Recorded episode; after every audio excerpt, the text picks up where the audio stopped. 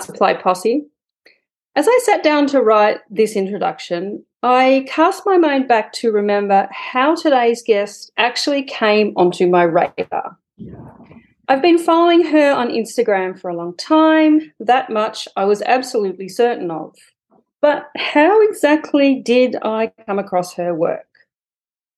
Then it struck me. I'd searched for origami artists on Instagram when I was looking to be inspired by current origami practices. And that's how I actually found Gina. So you could kind of say, I guess, from the outset that her work hasn't actually inspired me at all because I'm still really only folding cranes when I do actually make time to get out my paper. I've dabbled with a couple of other things, but honestly, that's where I feel comfortable, and that's also my happy place. But I actually choose to look at this another way. I think observing other artists or listening to them as you are today is actually as imp- is oh my goodness me I cannot talk is actually as impactful as say following along with a tutorial for something you want to learn. I think knowing how other artists work even if their art practice doesn't resemble ours at all helps us to form our own practice. Seeing their successes, their struggles, lets us know that we're not alone on this little path called art. So, hi, Gina. Welcome so much to the Art Supply Posse. Hi, Kim. Thanks for having me. I'm, I'm delighted that we uh, finally got together and are making this happen. Um, we've had some little tech fun. I've completely forgotten about a date. Like you know, it's it's it's just great. But look, we're here, and that's the most important thing. it is. It is. We we finally now, got it. yeah. So I know you're preparing for um, an upcoming exhibition. I know that that's happening on when we're talking in real time today. Yeah. Uh, but I kind of want to wind the clock back a little bit. Um, I'm, I'm curious to know how how you came to be an artist, maybe why you came to be an artist. Was was art always in your life? Was that a goal to become an artist, uh, you know, or did you fall into it? Or sort of what's that like for you? Because it's so different for so many different people. No, that's that's a great question. And and I do actually think about it quite often because I keep trying to go back to the earliest memories. And my you know, the, the human brain doesn't start actually remembering actual like real memories until around age three or four when that part of the brain develops. Mm-hmm. And when I, I often ask my students, what's your earliest memory? What's the first thing you remember? And for me, the first thing that I remember is the day that I, I colored inside the lines. and I don't know why that day stood out, but it feel I do believe that it felt incredibly triumphant and it was a big heart in a coloring book and it was pretty standard, you know, just red heart. I did it and I didn't go yeah. out the lines and I I went like running to my mother and showed her and I was so proud and I don't remember her reaction, but I was proud. and then um moving from that point when I was still young and I believe still living in New York before we moved, I was already drawing all the clothes I wanted. like my fir- my first thought, I think, as a as a four year old, was that I wanted to be a fashion designer. Cool. Yeah, why not? And then um, when I was older and, you know, I, I'm the same age as MTV. I'm 40, 41, going to be 42 this year. And me and MTV were born in the same year. And I, I distinctly remember in junior high school uh, being absolutely disgusted by how horrible some of the music videos were that I was watching on MTV and thinking that I could do better and then I thought, well, maybe I'll I'll become a music video director when I'm older, and that pushed me to actively take art classes in high school. And I took the most art class classes out of any of the classes that I took while I was there. Um, all of my electives were art, and it was pretty obvious that art was a thing that I was into, but I wasn't really sure where to go with it. And thankfully, I had an amazing uh, art teacher my my junior and senior year who just started quietly nudging me in the art college direction and saying, you know, you should definitely consider going to art school because all you ever do is art and all you ever do is artistic stuff at the school. So you should keep following that and i'm really appreciative that she did because i think if i were left to my own devices i would have looked at the cost and just found it prohibitive and not even tried Mhm. so i think the wanting to be an artist thing i'm i'm not sure it was always there and i was always looking for new ways drawing all the time or trying to learn photography even though my high school didn't offer photo classes just anything i could do was kind of in the artistic realm and then finally somebody pushed me towards art college and i could kind of figure it out a little bit from there So, what was art school like for you? Because obviously it's different for everyone and everyone around the world, different schools, that sort of thing. But, like, some people I've spoken to have regrets, maybe too strong a word, but they have sort of thought, you know, come out the other side and gone, well, was a waste of time. And then other people have actually found it to be really impactful and definitely worth it. And they're still drawing on things that they got from from school, art school. What? How, how was that for you? it was a mixed bag absolutely i would not trade my art school experience for anything and i was very lucky i did get a lot of scholarships so i didn't have to pay the full price Yep. and i did as an american manage to get out of college before the interest rates on college loans went insane so it was um it, I, I was able to pay it off rather aggressively after college but uh, in terms of in terms of getting out of art college and getting an art job, I always kind of joke with people that you don't go to art college to learn how to make money. Um, and, and I majored, I, I majored in graphic design with, with serious concentrations in, in like photography and digital art. Mhm. And I should have been able to get out of art college and make lots of money as a graphic designer or a photographer. And the work really wasn't there Mhm. or they wanted to pay me less than I would earn working in a furniture store, which is what I chose to do instead and get the sweet discount on furniture. I needed furniture for my Yeah. apartment. So it was important. So um on that side on that side I think you know the the benefit of going to art college and thinking oh you get to you went to this great school you're going to get lots of interviews. I got the interviews but I didn't want or I didn't get the jobs. Yeah. Mm. Um, so, do you, so- some of the things you learnt while you were at art school, like, has any of that stayed with you? Do you any of those things form part of your practice today? Like, even even so much as the discipline of attending a school, like mm. you know, you've got to show up, you've got to make the work for the work to Yeah. to become a reality. Like, had, had that had that impacted you at all? I was just listening to your podcast on the artist's way. Which needs a follow up episode, I might add, because I have pulled the pin on it completely. But anyway, That's okay. Um, I would like you to know that a lot of the stuff that you and the other uh, the other guests talked about really resonated because a lot of that is stuff that we're basically told we have to do. Not Mhm. not not the spiritual part of it, of course. That's Yeah. individual, but Yeah.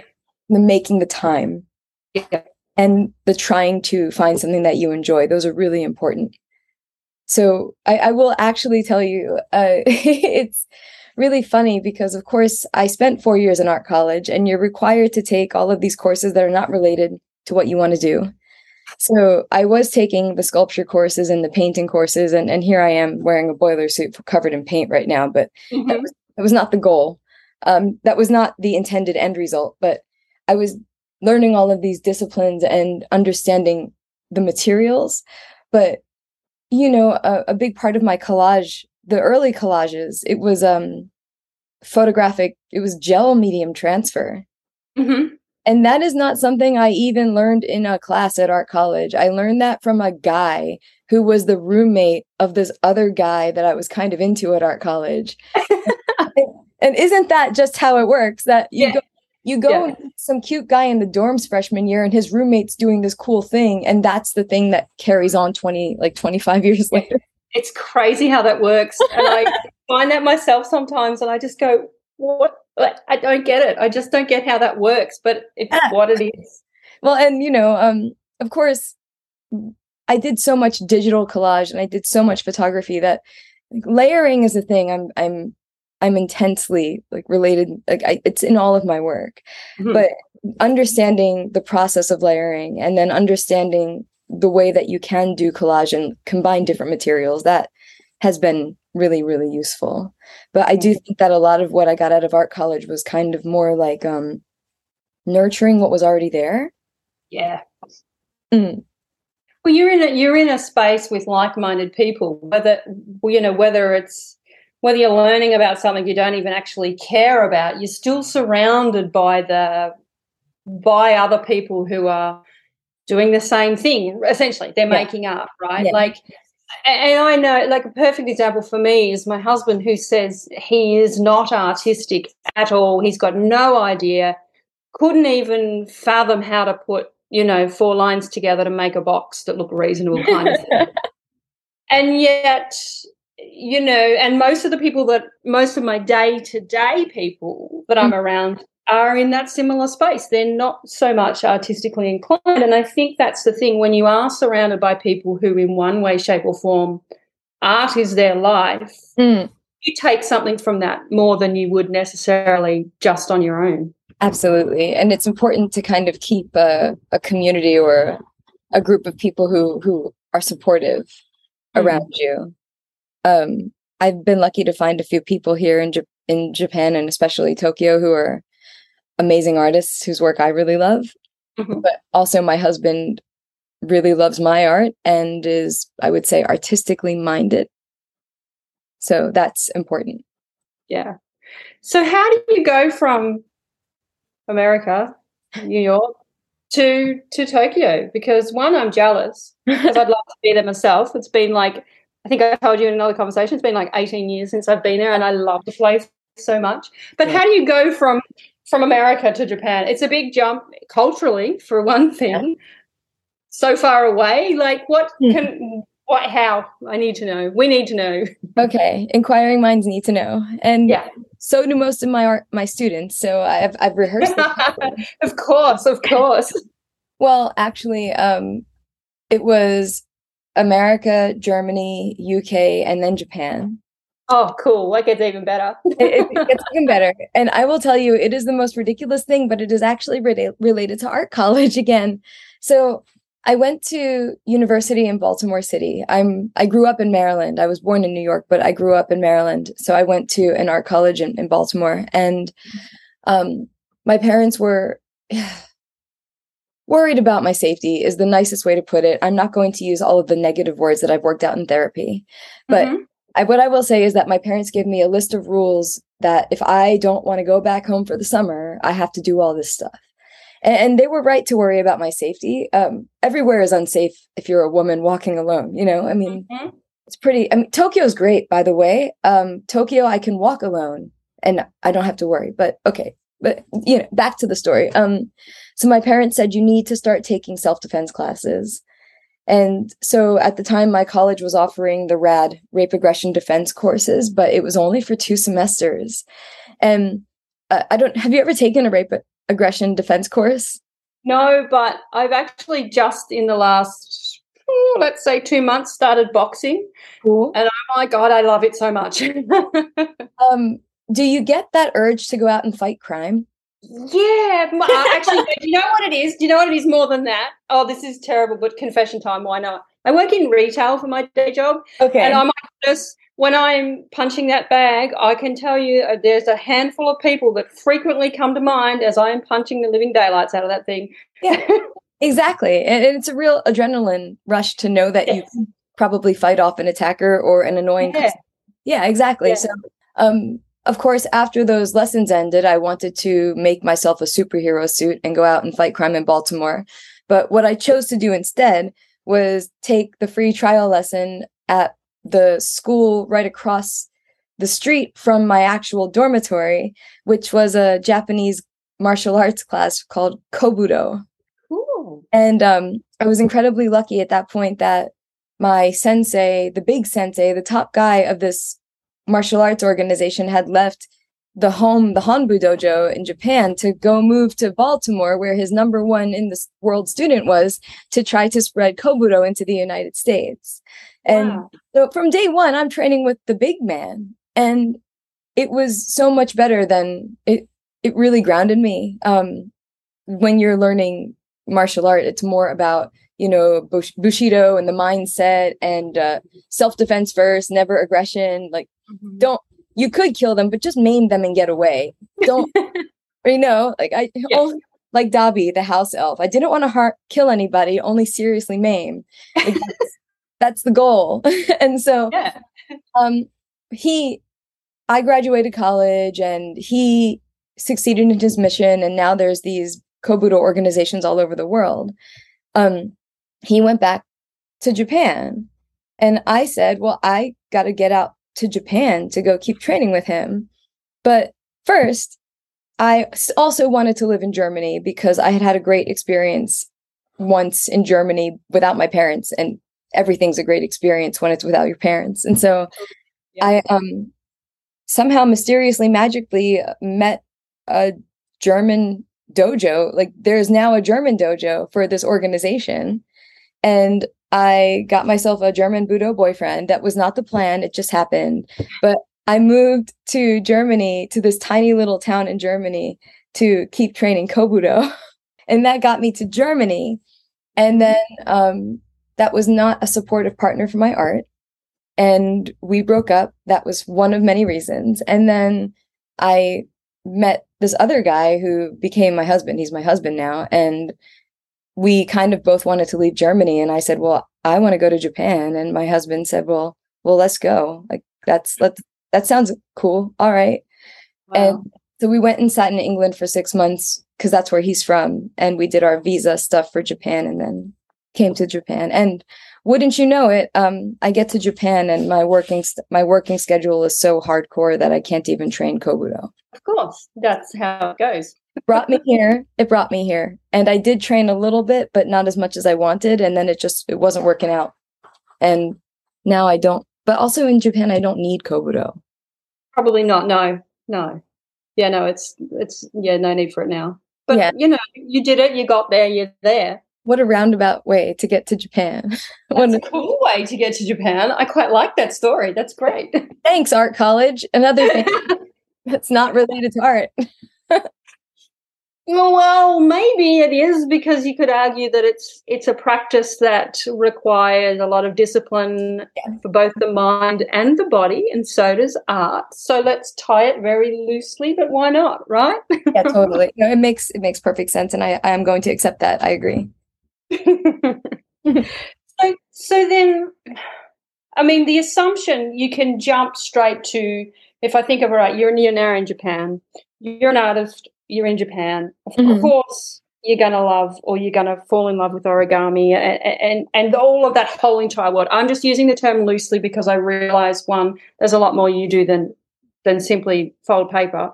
But like, is that how you jump to using to using the paper within your work now, or like, did that just is it just the natural beauty of the variety of papers and things that you're like, no, I need collage with this. Like, how do mm. you go from where you what you were working with prior to what you're working with now? I guess. So I would say prior, I was really stifling myself, and I was kind of being stifled. Like I said, my my last partner wasn't really supportive, and yeah. I was like strictly photography in Germany, and I have a collection of cameras, and I was I was using them and it was fine, but it wasn't as fulfilling as as I felt like it could be. And I had actually, going back to art college, I had actually learned about Chiyogami and, and the papermaking process while I was there. And I was really into the the technique to make this Chiyogami paper, which is the good origami paper. You can make origami out of anything, but yes. the best paper is Chiyogami, 100%, just for folding and thickness and that texture under your fingers is amazing. Mm-hmm. So um, when I when I I was living in Germany and I started traveling to Japan once a year for this this women's um, high level specific training, like without the men, very mm-hmm. specific. Mm-hmm. And every time I went, I was going to a lot of the shops and I was buying like origami. So uh, so chiyogami paper cut into squares is origami paper. Yes. And yeah. And at that time, like, is is this a point where I can start talking about my disease? Is that okay? Go for it. Yes, absolutely. Whenever you're ready, and if you're ready right now, then absolutely. Yep, definitely. So I was diagnosed with multiple sclerosis at the very beginning of 2006. It started showing symptoms in 05 and it took me a while to to diagnose to get a, a, diagnosis but it was pretty easy and my mother had it and it was kind of a, a open and shut case as soon as they saw the mris it was clear um, but so one of the things in the united states before i left for germany so between 2006 and 09 i was i was like relapsing all the goddamn time. Oh sorry. No you're right. It's okay. Not a problem. Cursing is okay? Yep. Okay, that's lucky. Um, I was I was like relapsing all over the place. And just to explain, a relapse is when you get your your body uh, the the multiple sclerosis. It can um, it's attacking the the myelin sheathing on your nerves, and then your nerves stop working, and you can't feel things, or you can't control things, or you feel things that aren't there. It mm-hmm. depends on every person. But anyway, um, I was relapsing like once or twice a year. And I had to learn all of these triggers, the, the, the things that make me specifically go into relapse. And those things are uh, running myself into the ground, never saying no, staying up all night, you know, bad health, not, oh, what a sweet puppy. Um, yeah. hi. Um, so there's all these things that were triggering me. And as soon as I left, I had my last relapse just before I got on the plane to go to Germany. Mm-hmm. And um, and then I haven't relapsed since because I learned all my triggers, but I also learned how to live a better life. And yeah. Yeah. and or origami is one of those things. So um, my hands with my multiple sclerosis, they're often one of the first things to go. So yeah. it feels like either I just burned all of my fingertips on a hot stove, mm-hmm. or there's nothing. And so I think I, I started to really appreciate the texture of Chiyogami for that reason. Yeah. And multiple sclerosis is a disease that when it reaches its kind of when it goes along its course, ultimately you're going to stop moving. Mm-hmm. And you're probably going to stop feeling. Mm-hmm. So the idea is that if you stay active and you kind of maintain a good quality of life, whatever that is for you, yeah. you'll be able to kind of uh, delay the progression. And i've i've been able to delay. I've had it now yeah since 2006 and i have not progressed very much at all. And thanks thank goodness for good healthcare and good drugs but also being able to to kind of stop doing all of the things that were bad for me. And going back to origami um, one of the things i realized for me was that folding and by the way i really only fold shuriken or or cranes I I I've got the tattoos of the cranes. I've oh, that's beautiful. Yeah. Oh, all all like 2,000, 4,000 cranes at this point. Like yeah. But that's all I do, and that that's all I need. But the point is that I can feel the texture of the paper, and my hands are doing this kind of you know detailed, minute movement.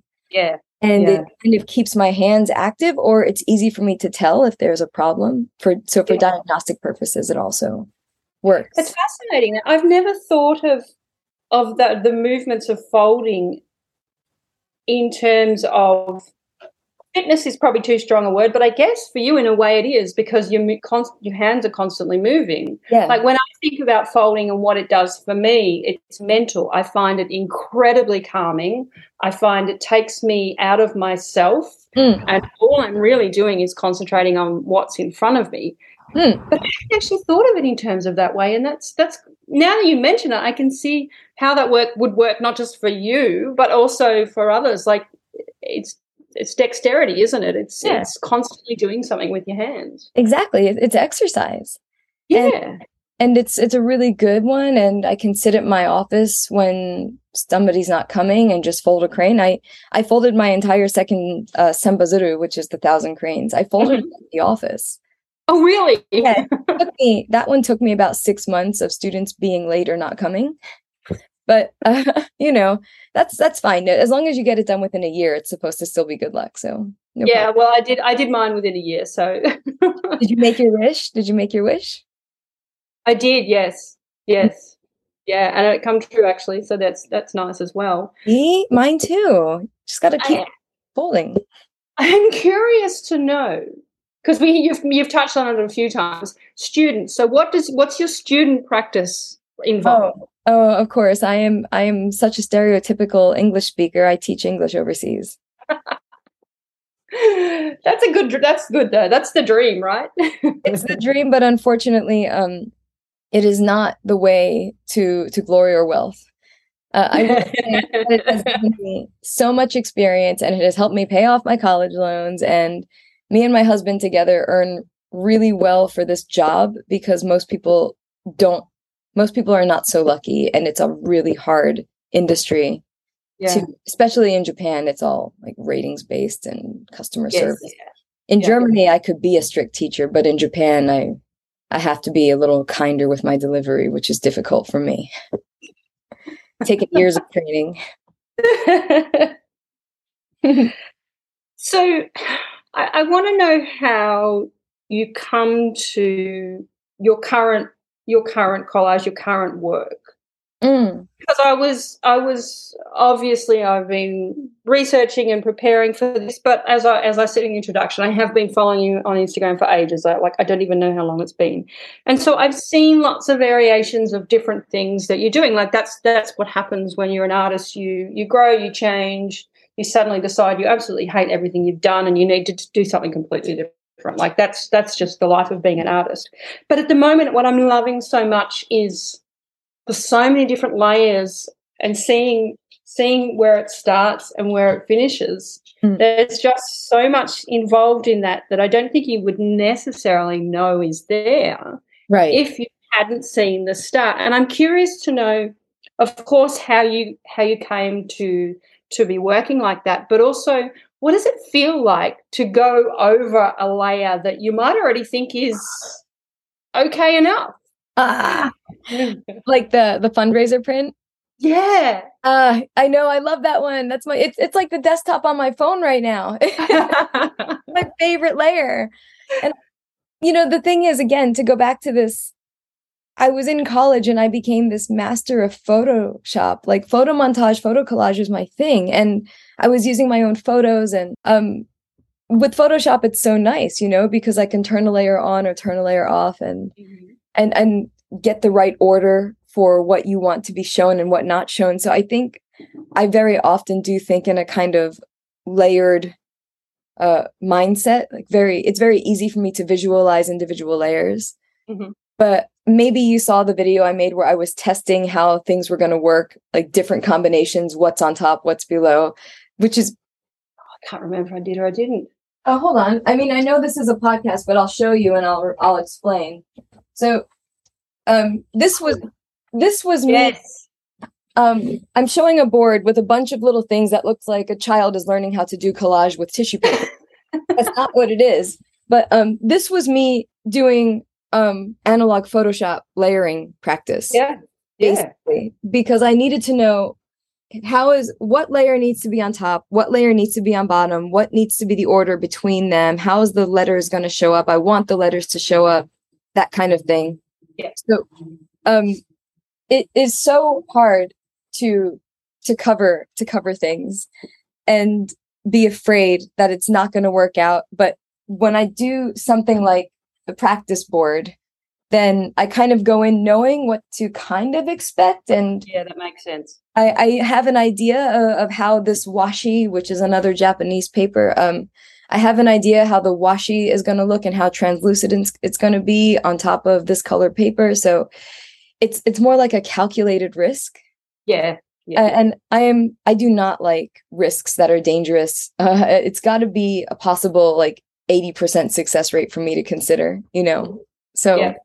it's it's kind of just yeah, knowing the materials and and hoping for the best but also documenting the get of everything. Yeah. So I'm documenting every layer so then I can kind of go back and, and look at them later and what worked, what didn't. But yeah, today I just put washi on on number two. Oh, exciting. Yeah. Yeah, I did that. I did that just before we met up. It's kind of drying right now and I have to wait to see how translucent. Can I show you? Is it okay? Of course you can show me. I'm, I'm, so I'm not I'm not saying no. So I know I'm a little behind in posting about what's happening with number two, but oh wow, here's number two, and those um, colors are extraordinary, and the texture. Thank you. I love texture. Yeah. Obviously, I want to touch everything, right? With these MS hands of mine, I gotta. Yeah. So what I did today, um, everything was like the gold paint was done, the pink paint was done, all of the paint was done, and then you can see I, I was laying this washi paper. This is white paper, and wow. and it's so translucent when it dries. But then the gray paper is not as translucent, and the black is like mostly yep. opaque. So I was I was laying down. Um, I laid down the white first, and then I put the gray on top, and then a little more white on top of the gray to give it this mm-hmm. layered dimensional feel, and then the black is at the bottom. And the way that these are going to work is that um, number two kind of touches number one. It's going to be like that. Yeah, that's gorgeous. Hey, wow, I'm happy. Wow, that's incredible. I love the color combination. By the way, they're my favorite grouping of colors. I just, yeah.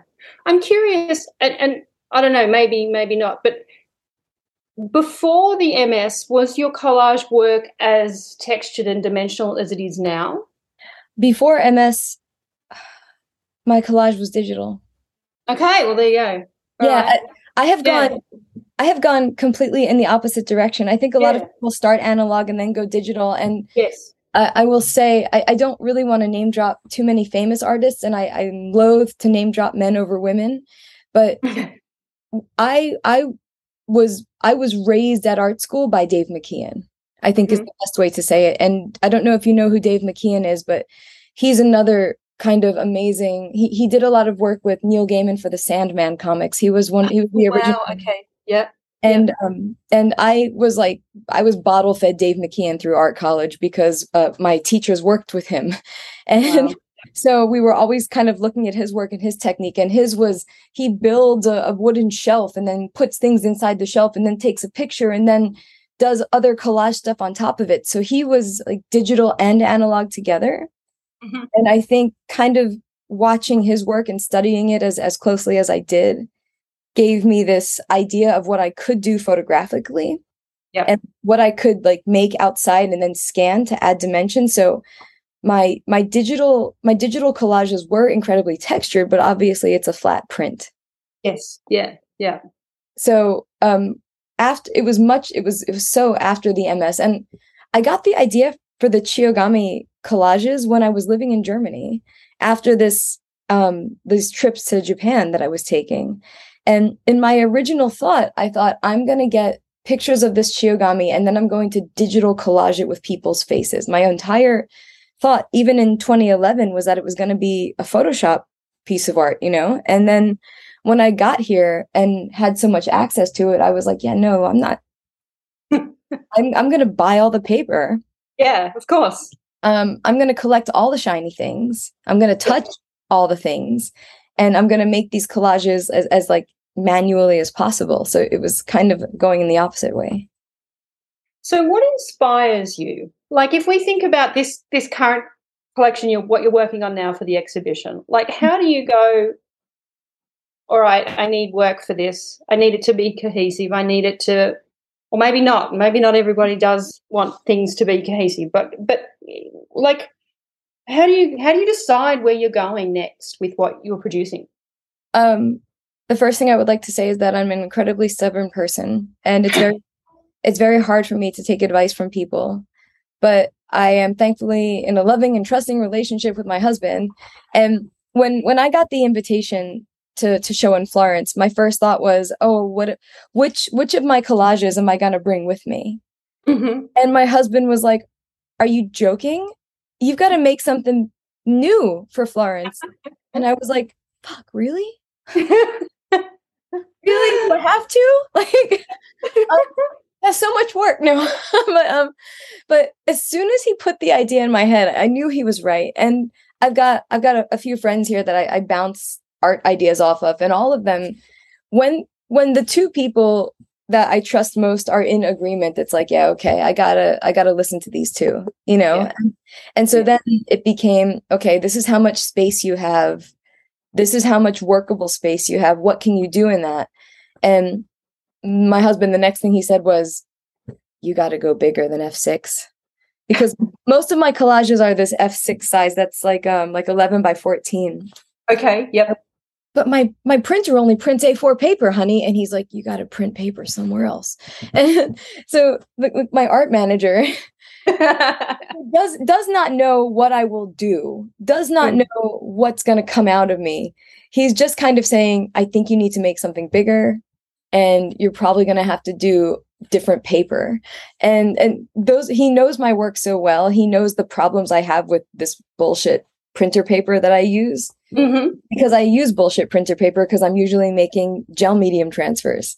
Yep. But to print something so big, it can't be a gel medium transfer. So I'm using actual images printed from Kinko's this time. But mm-hmm.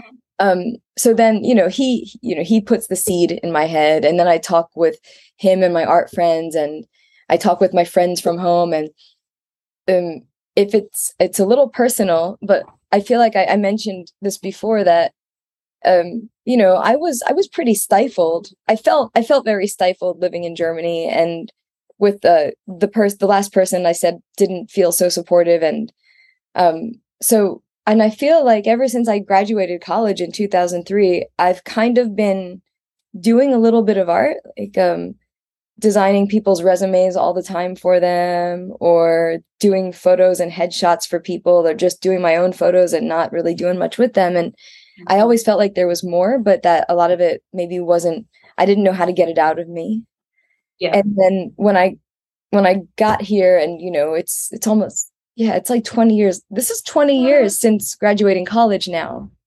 Yeah, like, wow. I graduated 20 years ago like this week. And it's it's it's kind of this this full circle feeling. And as soon as I realized that I have finally come into my own as an artist living here in Japan and dealing with all of my all of my shadows and getting all the therapy and and really releasing the things that I didn't need to keep holding on to.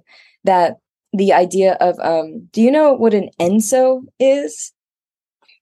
Mm, the word's not familiar. Okay, so en the enso is this kind of circular motion that is um, often used in Buddhism, but yeah. but the idea is kind of like the beginning and the end. It's this kind of it's never going to be completely perfect, but it's a little bit meditative yeah, and, I've probably now you're describing it. I think maybe I've seen it on things. Yeah, yeah, yeah. It's probably going to be one of my next tattoos at the at the rate that this has been a part of my life. But I thought I need to make this this kind of enso flow in mm-hmm. these three pieces that show this this kind of um, unfurling or this kind of um, coming out of something that was perhaps buried or or underground or underneath the surface somehow and there's this transition period and then this explosion to to this version of me that took 20 mm-hmm. years to come out um so that was the general idea but it took me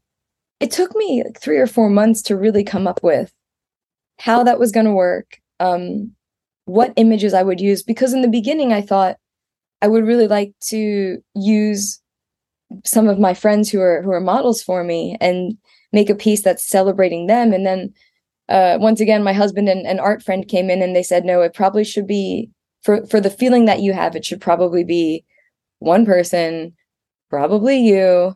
I think you already have those pictures of yourself um, and, and, you sh- it should be you because it's your story and and they were right about that yeah. but i think without that help and guidance from two people who would not call themselves artists they they know me so well that they were able to kind of just give me keywords and push me in the right direction and and I'm really appreciative of that because it's pushing me to do other things with the materials that maybe I hadn't been doing so much before too. Yeah. Well, I don't know him, but I like your husband a lot. yeah, me too. he sounds he sounds he sounds perfect. Uh, so what's it like to to get invited to an, to exhibit work. Obviously, you've you've you're you know we've just talked about the process of creating that work, but then like, what's mm. the logistics behind that kind of thing? Like aside from the making of the work, the mm-hmm. getting the work there. Do you go there? Do you not? Like, how, what's mm. that like now? Especially, I guess compared to before COVID and pandemic and all those sorts of things, because so much has changed. Right. Well, and thank goodness things are getting better now. They were terrible during the pandemic. You, you couldn't even mail packages out of Japan to the rest of the country, to the rest of the world. Oh, wow. Really? It was like post, like letters only for two years. Wow. I had to I, I couldn't sell originals outside the country for quite some time and it was really frustrating because I had commissions that were just lining up. Um, it's really annoying and obviously yeah. uh, financially damaging. yeah, absolutely. Yeah, you're cutting off my blood supply here, COVID. um, now, uh, to get to get the artwork to Florence, um, I I did something smart. Once I realized the boards and the sizes, what I wanted to do, I ordered them from my supplier here. So I already have the shipping box. Nice. So I'm going to use the box that they came in on from um, the art company Sekaido, and I'm going to use that to ship to to Italy. Um, there's a lot of so usually when I mail collages that have that are commissions for people, I, I'm mailing one way. Mm-hmm. And and I don't really have to worry so much about import or problems because it just it's not a problem. But this time I have to get it into Italy for an art show for a limited amount of time. And then I have to hope that everything is correct for them to send it back. And I'm terrified. Understandably so. Well, and thankfully this is um, you know, the 24th Biennale. So I think that they've got a handle on how it works and they they do provide a lot of guidance and that's been very useful. They've got some companies that they work with and they've got all of the estimates so that's been that's been useful um but we we're definitely going to go and because this feels like such a it feels like a really monumental event just because of this whole 20 year thing that's been going on in my life personally and artistically i rented a villa with 12 beds and all of my closest people from all of the countries are going to come and like, wow. cheer me on and, and chill in florence so and, cool that yeah so cool. and you know like me and my husband, we got married in Japan and didn't invite anybody because it would have been a destination wedding for everybody else. Mm-hmm. So yeah. we have to have wedding parties in the UK and the US and also Japan for our Japanese people. So we have uh, groups of people that are friends and family who have never met in person. Like my sister has never met my sister-in-law. Yeah. She she's like in a group chat with them. Yeah. But they've never met face to face. So my best friends from the United States have never met my best friend from Germany or my best friends here in Japan. And they're all going to be in one big house together. And it's going to be, I think, a wonderful experience and a great, not networking, but I want all of these great people to know each other. So, yeah. Yeah. Why not? That sounds like the perfect place to do it. Yeah, exactly. And everybody can go off and do their own things and come back. Like we don't I don't even have to be the I don't have to be there. I just want to be there. So, what do you get out of exhibiting your work? Like, what aside from aside from the obvious of people seeing it at mm-hmm. In the venue, like what else does does that give you as an artist? Do you think? Well, I mean, the number one thing that I I have been searching for, and it's been very difficult to find here in Japan for very specific reasons. Um, I am as of yet unrepresented. Yeah. Okay. Yeah. So I'm hoping that being there uh, in that venue for that event might at least get me more visibility and possibly some leads on representation. Mm-hmm. That's number one. Uh, number me number two for me personally like i said it's this 20 year coming out and it feels a little bit like validation like finally i'm doing something right yeah also too I've got a list of artists that I am super excited to see their work in person and maybe meet as well that do similar things to me, do totally different things to me. And I'm excited to be in a space, hopefully meeting so many other of these artists. Um, I have contacted a few of the people that I know whose art I'm really into to just say, hey, I hope you'll be there because I'd like to actually mm-hmm. meet you and, and talk in person. So I'm kind of going back to that old, you know, being surrounded by so many people who also do art, even if they don't do the same art as you. It's so inspiring, even if it's not the way that you expect it to be. Yeah. yeah. I don't necessarily feel like I need more inspiration. I've got a whole lot of things that I want to do, but I'm just so excited to have those conversations with people. Yeah. Hmm. Yeah. Because there's one thing for the meeting digitally, meeting online, but it's a whole other thing to to be in in the same room, the same space with somebody or exactly. somebody's. Yeah, exactly. So I, I'm really looking forward to that because being surrounded by so many creative people and hearing what they have to say. I'll always take something from it, even if it's not the thing I expect to. Now, going back to to the online world, the the mm. Instagram, which is where, as I said, which is where I found you. Just recently, you you posted a little video about um, getting receiving treatment uh. and how much fun you had trying to get that posted because the person next to you had a lot to say about the world. Um, his cotton socks? But yeah. I'm wondering that whole and, and I actually I, I really appreciated from that you pointing out because obviously concerned people that, mm. that know you and follow you were like, "Are you okay? You're in hospital. What's going on?" Panic, panic, panic. Because yeah. of course, as we all know, America doesn't have the greatest health system in the world. Yeah. Um, and that's not my place to judge. That's just simply how it is. No, you should judge. You should judge. Everybody should judge it. It's awful. It is. It's atrocious. Yeah. Um, I said I wasn't going to judge, and there I am. Hey, but I'm, I'm American, and I'm allowing you. I'm allowing this judgment. thank you. I appreciate. I appreciate the the um the being allowed to do that. So. Yeah. When you're there, when you're having the treatment, and it's a, it's not a quick process. You're not just there for five minutes. Like, right. you find yourself. Is that a time where you can fold cranes, for example, or is that a time for you to completely ignore art and just I don't know, read a book or or like how do you find how is that process, the process of getting that kind of treatment um, impact the process of making art? Something I will say is that it is a it's a nice quiet time for me mm-hmm. just because I'm not at home surrounded by responsibilities or things that I feel like I have to do. Yeah.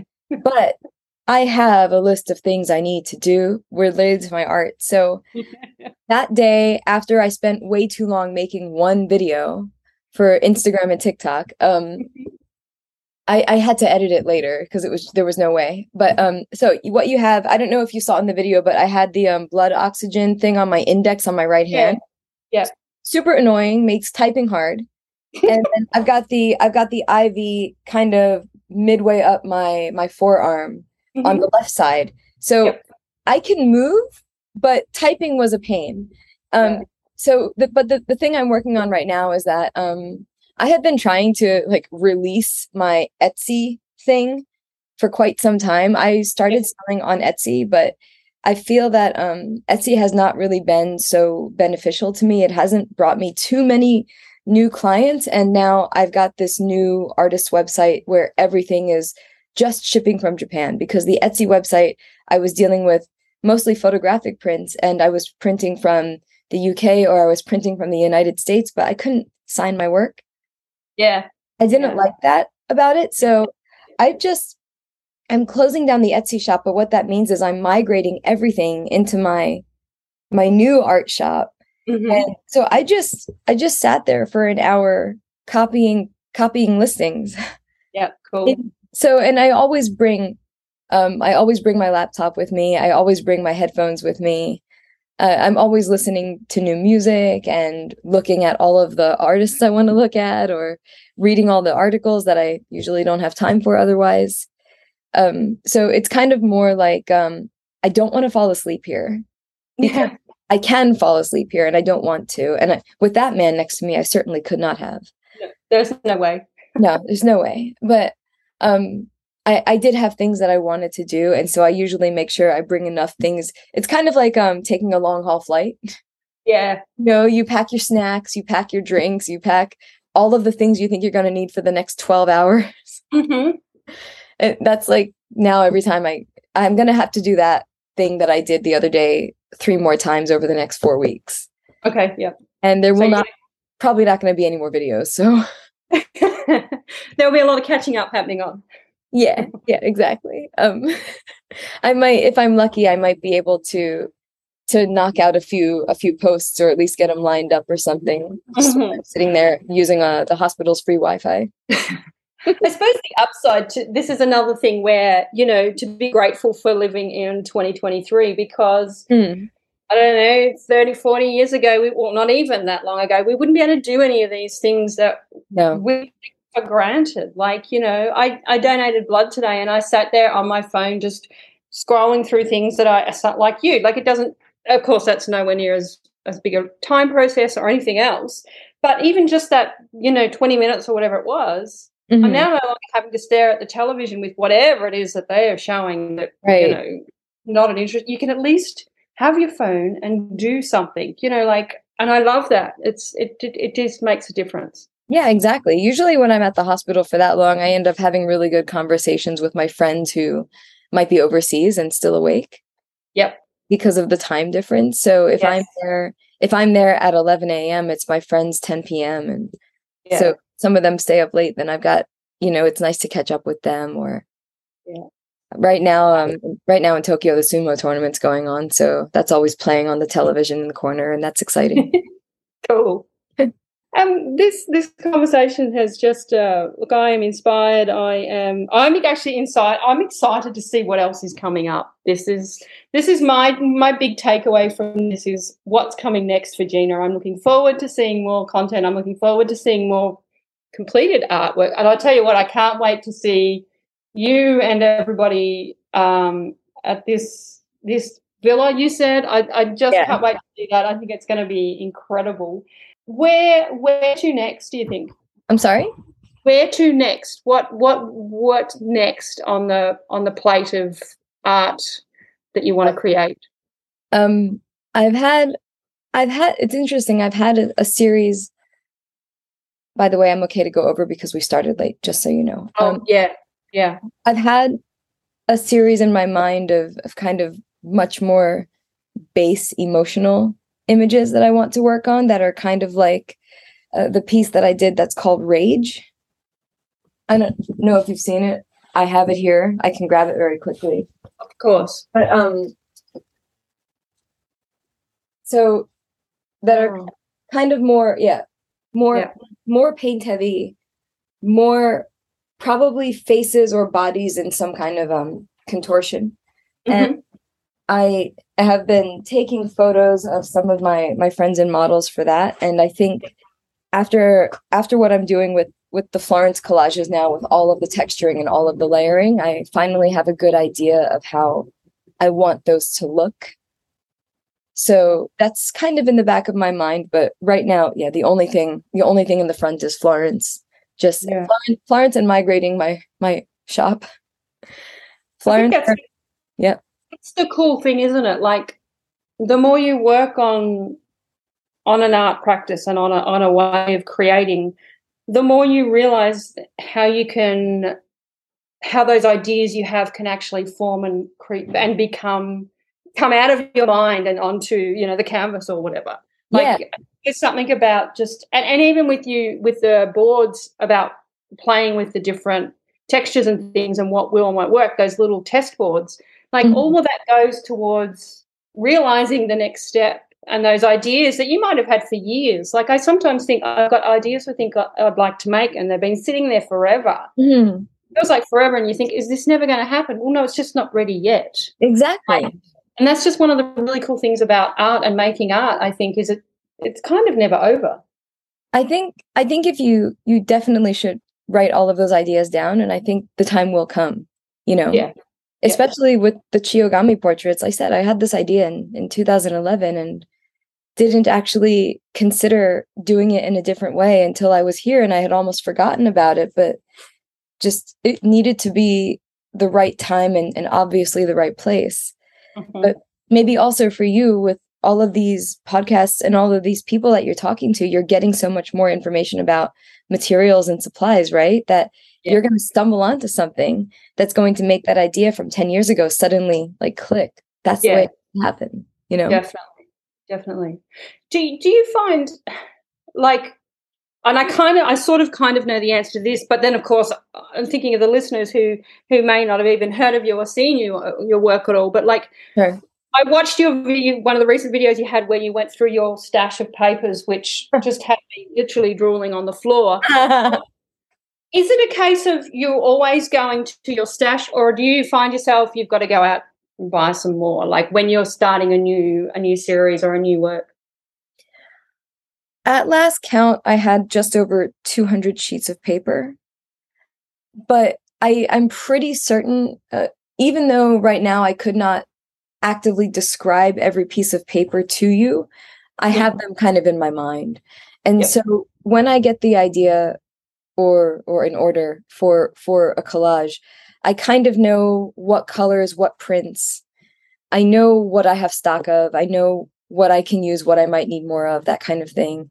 Mm-hmm. and sometimes i go to my my paper supplier because i want some inspiration and their website doesn't have all of their prints and they're always kind of on the edge of what's new and hot and probably not traditional in terms mm-hmm. of patterns in Japan. And sometimes I'll find something that's inspiring and I'll just grab it for later but usually I'll go to the paper I'll go to that that's my stash 1st mm-hmm. and I'll pull maybe 20 sheets and whittle them down to maybe the top 4 Yep. And then if they're not, if there's still something missing, then I'll probably go to the paper shop.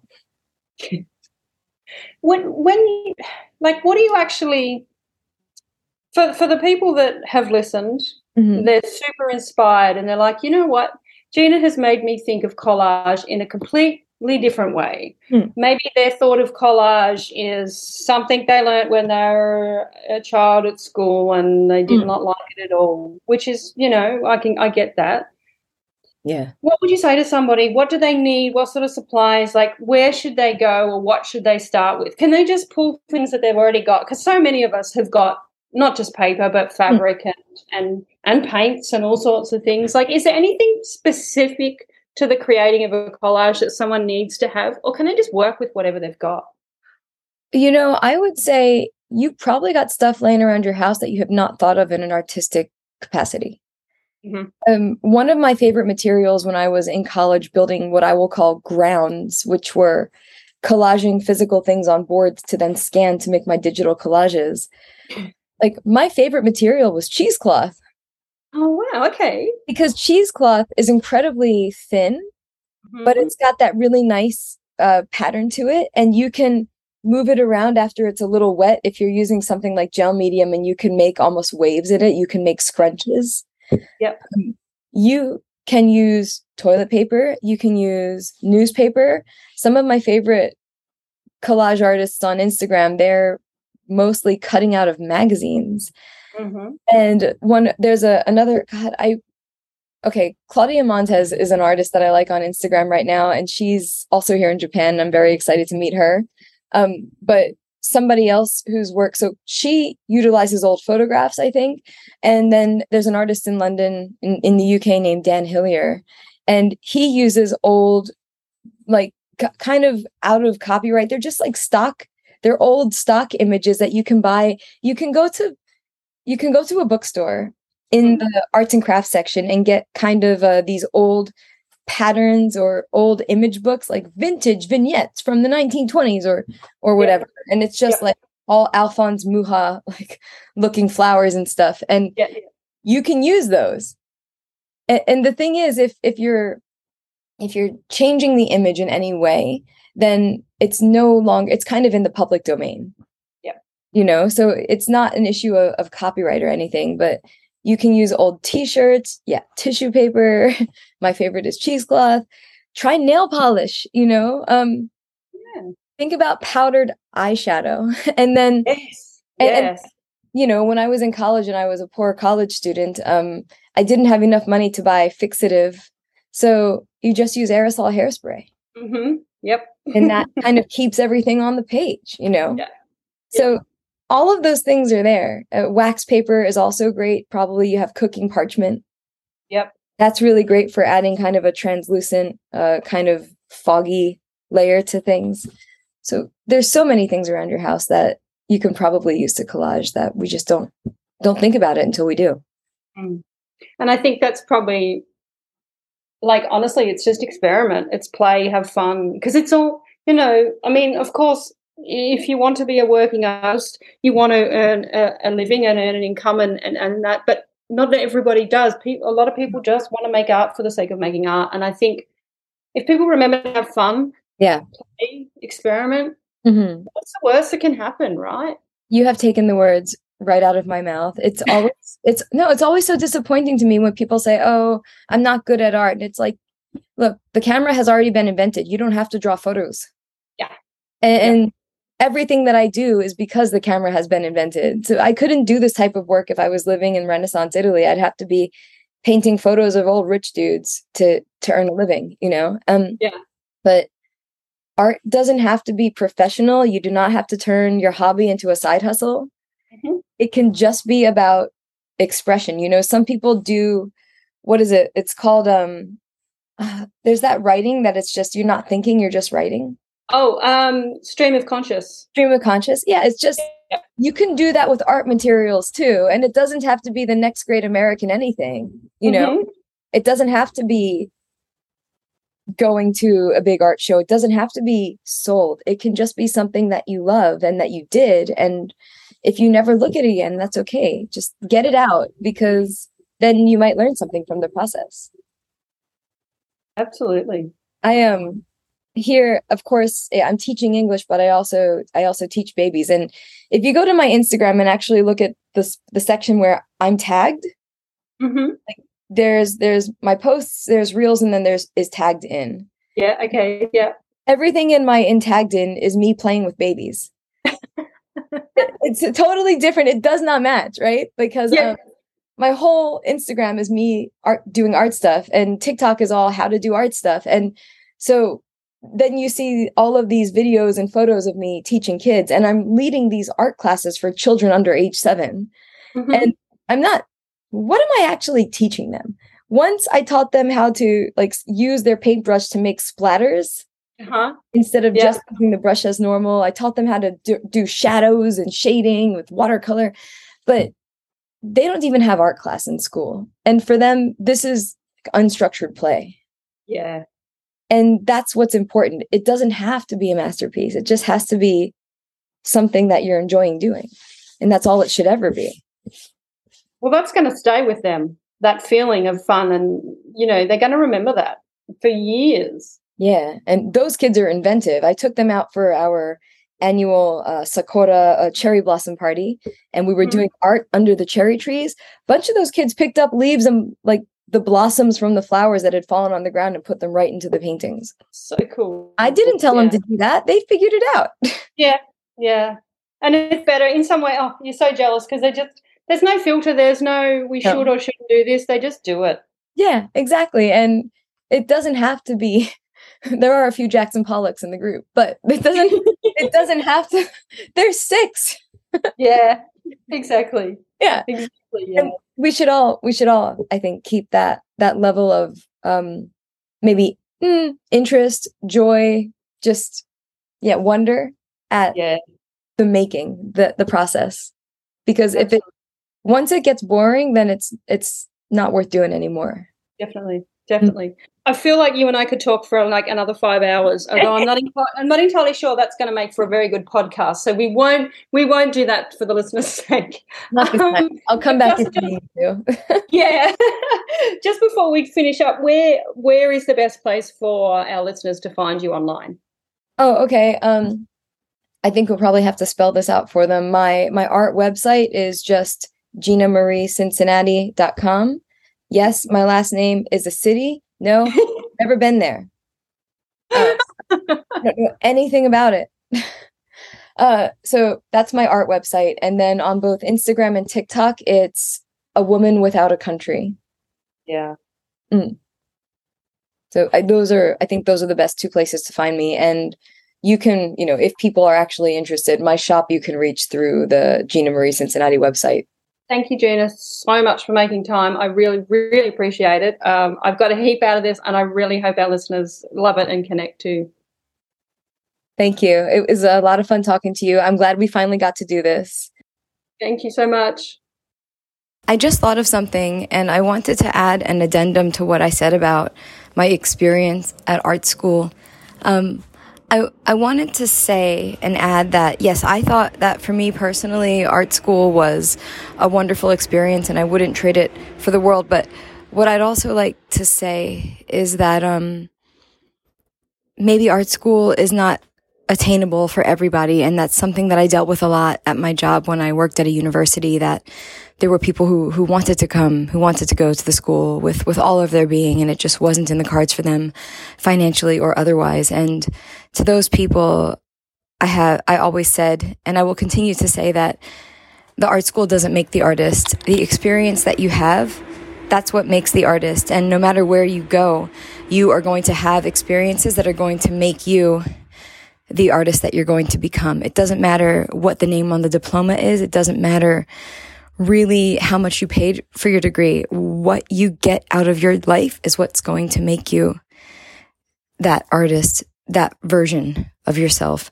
So I feel like that's really important to say because I do understand that I was lucky to go to an art college and to have so much of it paid for in scholarships. And I understand that that is not everybody's experience.